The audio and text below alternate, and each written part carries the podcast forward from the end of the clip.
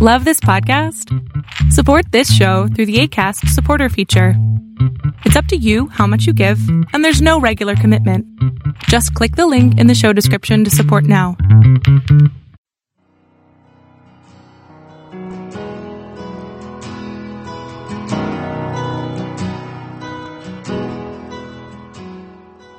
Welcome to Fresh Encounter, the radio ministry of Lifelong Anointing Church.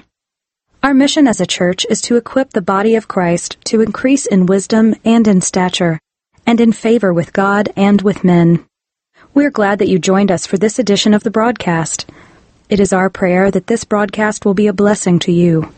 Here now is Pastor Otuno with today's message.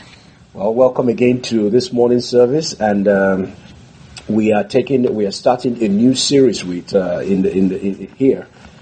And the series, like I told, like told you about, is a series about the study in the study of the fruit of the spirit.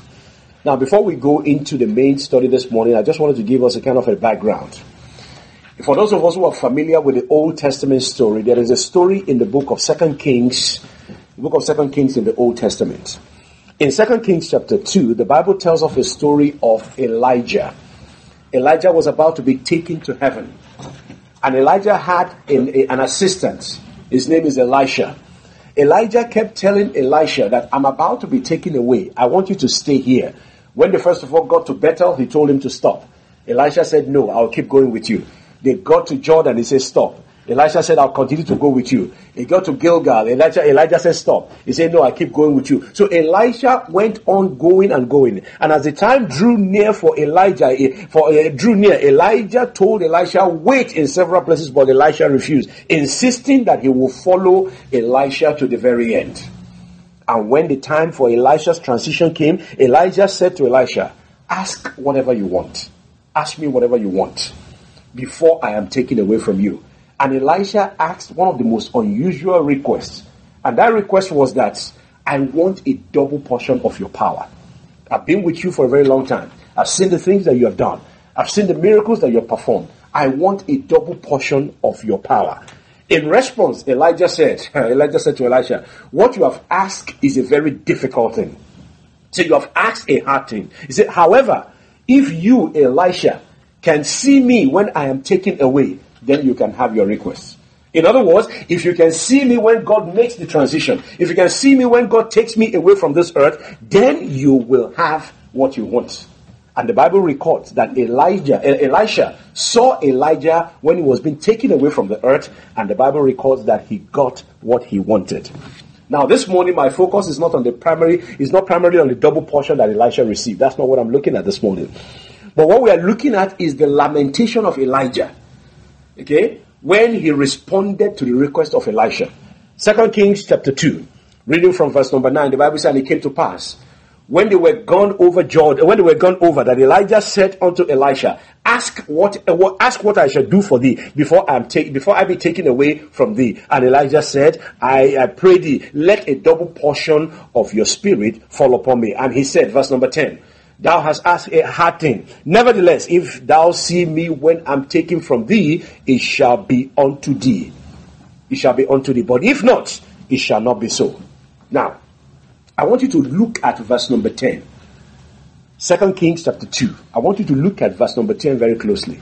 Elijah said, Thou hast asked a hard thing. Nevertheless, if you see me when I'm taken from you, it shall be unto thee. But if you don't see me, that it shall not be so. There are two questions there, two things I want to draw attention to.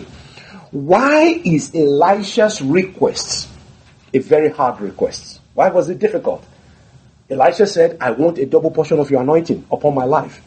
Elijah said it's a very difficult request. He said, Why is it very difficult? That's the first question. The second question is that why is the double portion the answer to Elisha's request? Why was it conditioned on the fact that Elisha must see Elijah if he's going to get a double portion? Why? It's either you give it to me or you don't give me. Why do I have to see you where you are going for me to get the double portion? Why? Those are the two major questions that I want us to. I'm using as a kind of a, a background for the study that we're going to go into for the whole of this month.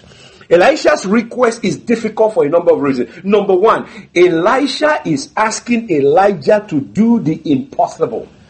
Give me a double portion of your spirit. It is not in the power of Elijah to give anybody a double portion. It doesn't belong to him. The double portion is from God. So Elisha is asking Elijah is asking Elijah for a very easy to do the impossible. Number two, the request is difficult because Elijah is asking Elisha to grant to grant him only what God can grant. It's only God that can give you the double portion. No man can give you a double portion. Okay? If you go to a service and they lay hands upon your head, lay hands upon your head to ask you to receive a double portion, your head will end up like my own because there will be no head there. But you may not get the double portion. The double portion does not come by from any man. It comes from God. Elijah understood that.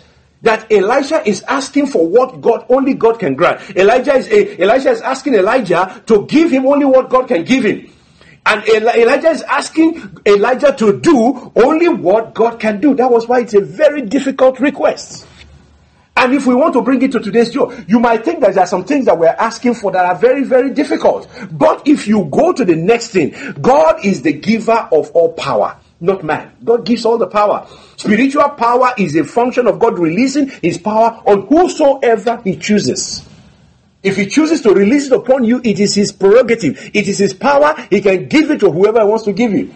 It's just like my wife promising to give you a hundred dollar out of my money without telling me. It's not your money, it's my money. I'm the one who is supposed to give it. Okay? She cannot promise you money from the money from my own account when she has not discussed with me. The same thing, Elijah cannot give Elisha the power that does not belong to him. It belongs to somebody else. That's why it's very difficult. Okay? However, you will notice in that verse number 10, Elijah now predicated that particular. He said, however, if you are able to see me, if you are able to see me when I'm being taken away, that which appears impossible becomes possible. In other words, you are asking for healing, you are asking for deliverance, you are asking for provision, you are asking for promotion. It might appear impossible. However, if you are able to see me when I'm living, if you are able to focus on God, if your attention is not distracted, if you are able to concentrate on the giver of the power, then you can receive it, even if it's when it's difficult, even when it is impossible, even when everybody says that you cannot have it. But if you are able to focus on the one who is able to give, who is able to deliver, who is the creator and the giver of all things, the source of all things, if you are able to focus on that person, then you can get that thing which appears impossible. That's basically what Elijah is saying. Okay? That's basically Elijah, what Elijah said. So the second thing to notice that Elijah predicated the receiving of the power upon Elijah's, uh, ability to see him. The question is why? Elijah understood one thing. Elijah understood one thing. It is very, very difficult for people to focus on the giver of life. Very difficult. Just ask a child or two to sit down here and ask and put something in the say, just look at this thing in less than 30 seconds, they start fidgeting. The attention start going differently. The same thing happens to an individual. And that is why nobody, I remember when I was, when we first became born again, we can see our, our, our pastors there will give us a sermon of almost an hour, 30 minutes. Nobody can sit through an hour. Nobody can even sit through 20 minutes in the service anymore. They can't sit through. The, the Bible tells us when, when, when Paul was preaching, he said he preached all night. That there was a guy who was sitting on the ledge. The guy fell asleep. The guy fell down from a second story building and died. A, a, Paul the apostle was still preaching. And by the time they said the guy died, okay, okay, come on, wake up. The guy woke up and he continued preaching. That is to tell you that, you know, it is very difficult it is very difficult for people to concentrate. And that was why Elijah said to Elisha, he said, if you want to receive this double portion, if you want to receive this double portion, you have to see me. You have to see me when I am being taken away from you. In other words, you have to focus your attention on me. You have to be able to focus your attention. You have to make you have to make sure that you are not distracted if you want to receive the power of God you want to receive that double portion. So Elijah knew it was difficult for people to stay focused. Elijah knew it was difficult for people to abide in the presence of the Almighty God. If we want to do a concert, a praise concert, if we spend three hours with a praise concert with all those nice people, all those nice musicians, they come and they do their thing, nobody will be bored. If we call a prayer meeting and we say we're going to do it for just one hour, 30 minutes, After 30 minutes, oh, God bless you. I will not thank you. That's what he's going to. That is what you are going to see. In less than 30 minutes, people start yawning because it is difficult to abide in the presence of the Almighty God. It's just the human nature. It's difficult. And Elijah is telling Elisha, he's saying, if you want this power so much, if you want to be able to receive this double portion that you are so eager to receive, he said, then you must see me. You must abide in my prayer, in the presence of Almighty God. You must be able to see. Because Elijah knew it is difficult to stay focused. It is difficult to abide in the midst of distraction. There are several distractions around us. Look at the students who go to school. You have an exam, you have a lot of things going. There are several things going on that is calling your attention different ways. And Elijah is saying, you are interested in double portion, you must be able to stay focused. That is why Elijah said that you have to see me if you know you, you have to see me go if you want to receive it. It is one thing to want something. It's another thing for you to do what you have to do to be able to get it. It is one thing for you to say, I want the double portion. It's another thing for you to stay focused on the giver of the double portion. It is one thing to say, I need health. It's another thing for you to now focus on the giver of health. It is one thing to say, I need promotion. It's another thing for you to focus on the giver of the promotion. It is one thing to say, I want God. It's another thing to abide in the presence of the Almighty God. You remember the psalmist said that he that dwells in the secret place of the Almighty God shall abide in the presence of the Almighty God. It is when you abide in His presence. That's what happened. That is when you receive from Him. I don't know many of you, but when when we're growing up in the in the evenings, we have uh, you know there's a, they, they, there's a program even on TV that they, they turn it, they call it Tales by Moonlight where you actually sit down and an elder in the village will tell you stories, give you folklore, tell you all those wonderful things that have gone. They don't do that anymore. Nobody has time for that. But it, the longer you spend in the presence of the elders, the more stories you hear about what has happened in the past. The more of their wisdom you are exposed to the more of their understanding, the more of their grace you get exposed to. And the more exposure you get to those people, the wiser you become. Okay? So what you find is that the more you spend, the more you focus on the Almighty God, the more you will begin to see, receive the things that God has in store for you. So Elijah knew, and that is why he said, if you have to, if you see me, you have to, you know, for you to receive the double portion, you have to see me, you know, you have to see me when I'm taken away. There is a central truth in the exchange between Elijah and Elisha. There's something very central there. Okay? The fact that something is hard does not mean it is impossible. Okay? The fact that something is hard does not mean it is impossible. The fact that something is difficult does not mean that that thing is outside of your reach.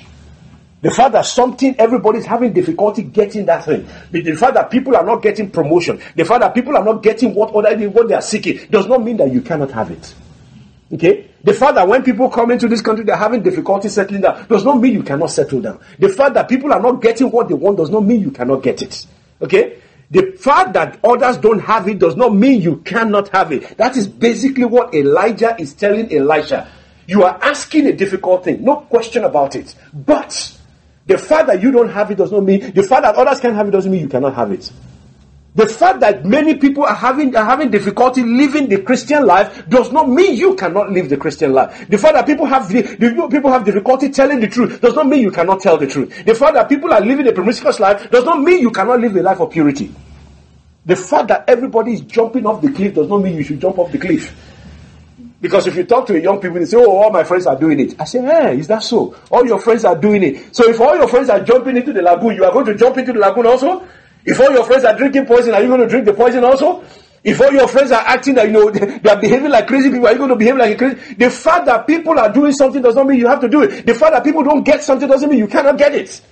It doesn't mean you don't have to live in the crowd. You don't have to follow the crowd. You can stand apart. You can distinguish yourself because that's what people pay for. The distinction between you and the others. Okay? Nobody pays for gum, gum wrappers. I hope you know that. Nobody pays for gum wrapper. They pay for the gum inside. Yeah? Nobody pays for, you know, the common thing. They pay for the exceptional things. All right? So, let's go on. Now, this principle that, uh, that uh, Elisha, Elijah taught Elijah, uh, Elijah taught Elisha there, the same principle is what Jesus Christ taught his disciples. In John chapter 15, the same principle is expounded. The principle of abiding in the presence of the Almighty God. Thank you for listening. Before we continue with today's message, here's a preview of next week. So that when he came out, what you see is that you begin to see the glory of God upon his life. That he himself did not even know that the glory was there. It was the people that were touching him, the people that were encountering him, the people that were having dialogue with him. They began to say something is different about this guy. This man is now glowing because the glory of the Almighty God is upon his life. The question that we asked is this How then do you go?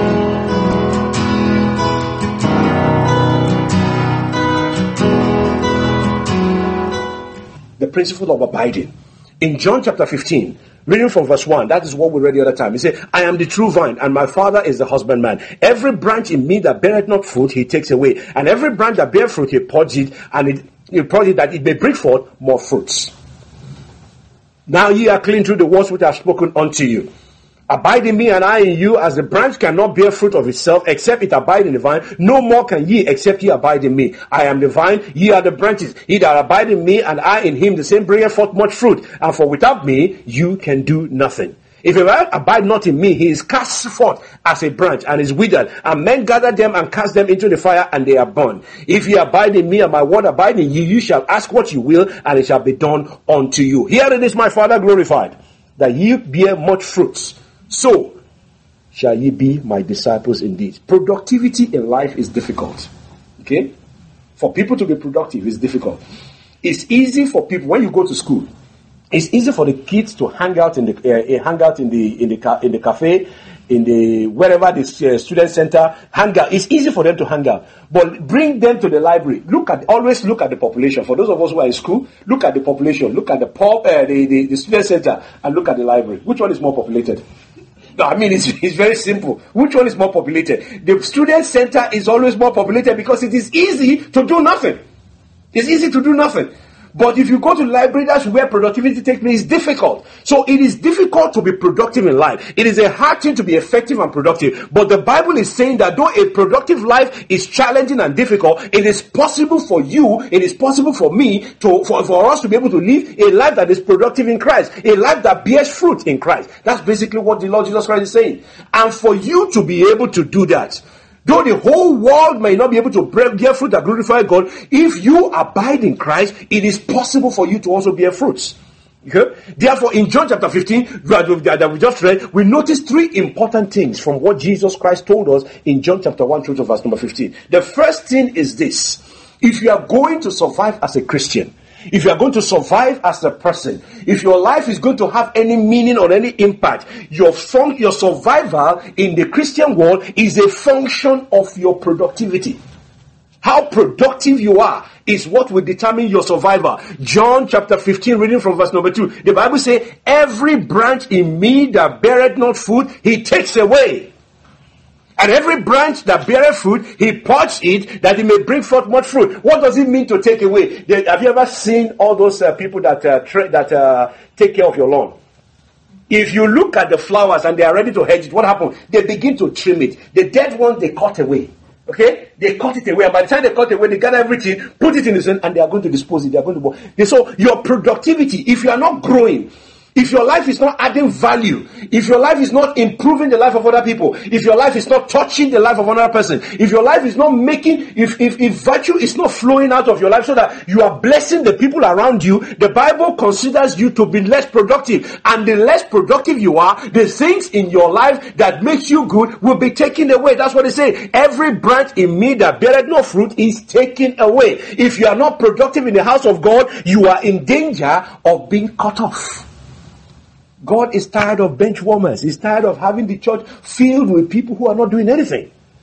Okay? So he's saying your survival is a function of your productivity. Your survival as a Christian is a function of your productivity. In other words, if you are a Christian, if you are, a, if you, if your Christian life is not producing any fruit, you are as good as dead. Look at Revelation chapter 3. If you think I'm a very hard person, just look at Revelation chapter 3. Revelation chapter 3, reading from verse number 14. The Bible tells us, and unto the angel of the church in Laodicea writes, Revelations 3, we're reading from verse number 14. Unto the church, unto the angel of the church of Laodicea, of the Laodicean, sorry, writes, These things said the Amen, the faithful and the true witness, the beginning of the creation of God. I know thy works that thou art neither cold nor hot. That means you are not productive, you are just lazying around. You are neither hot, neither, neither cold nor hot.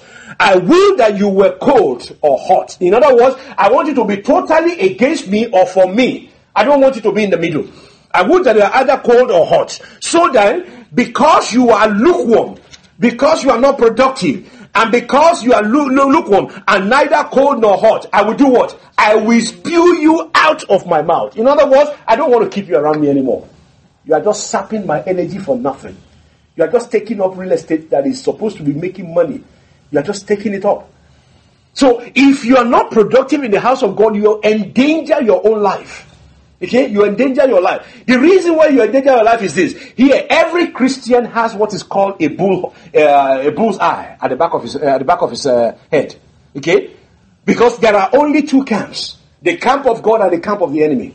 Okay, as soon as you translate, as soon as you migrate from the camp of the enemy into the camp of God and call yourself a Christian, the people in the camp of the enemy are looking at you as their enemy. Okay? And they have a target on you. They want to kill you. The issue is this. If you come to the camp of the enemy and you are behaving like you are not in the camp of the enemy, what happens? You are a very easy target. Okay, you are a very easy target, and that is why it is a dangerous thing for a Christian who is not, you know, who calls himself a Christian but is not totally for God. Okay, it's a very dangerous thing because you open yourself up to unnecessary attack. It's either you are in or you are out. Okay, it's either you are serving God or you are not serving God. It's either you are for Christ or you are for the devil. You cannot walk on the edge. You cannot walk on the edge. If you walk on the edge, you endanger your life. Okay, you endanger your life. So, in verse number 16, so then, because thou art lukewarm and neither cold nor hot, I will spew you out of my mouth. God is not obligated to you if you are not productive. God is not obligated to you if you are not productive. Many of us who are working, many of us who have employment, okay? If you go to work and you sit down there and you don't do anything, is your supervisor um, obligated to promote you? No. Something must be wrong with that supervisor if he promotes you. Something must definitely be wrong with that supervisor. It's either been smoking too much of the things it's not supposed to be smoking. You know? The problem is that God is not obligated to give you. God is not obligated to you if you are not productive. If all you do is take up space and you are not productive or adding value, you will be chopped. It's as simple as that. You are going to be chopped. Okay? If you think that what I'm saying is still harsh, if you think it's still harsh, open to the book of Matthew chapter 25. Matthew 25. Matthew 25, we're reading from verse number 25. Matthew 25, verse 25 tells us it tells us the story. Let me give you a background because it's a long verse, but let me give you a background. The background is this. There was a guy, the Bible tells us the parable, the parable of the talent.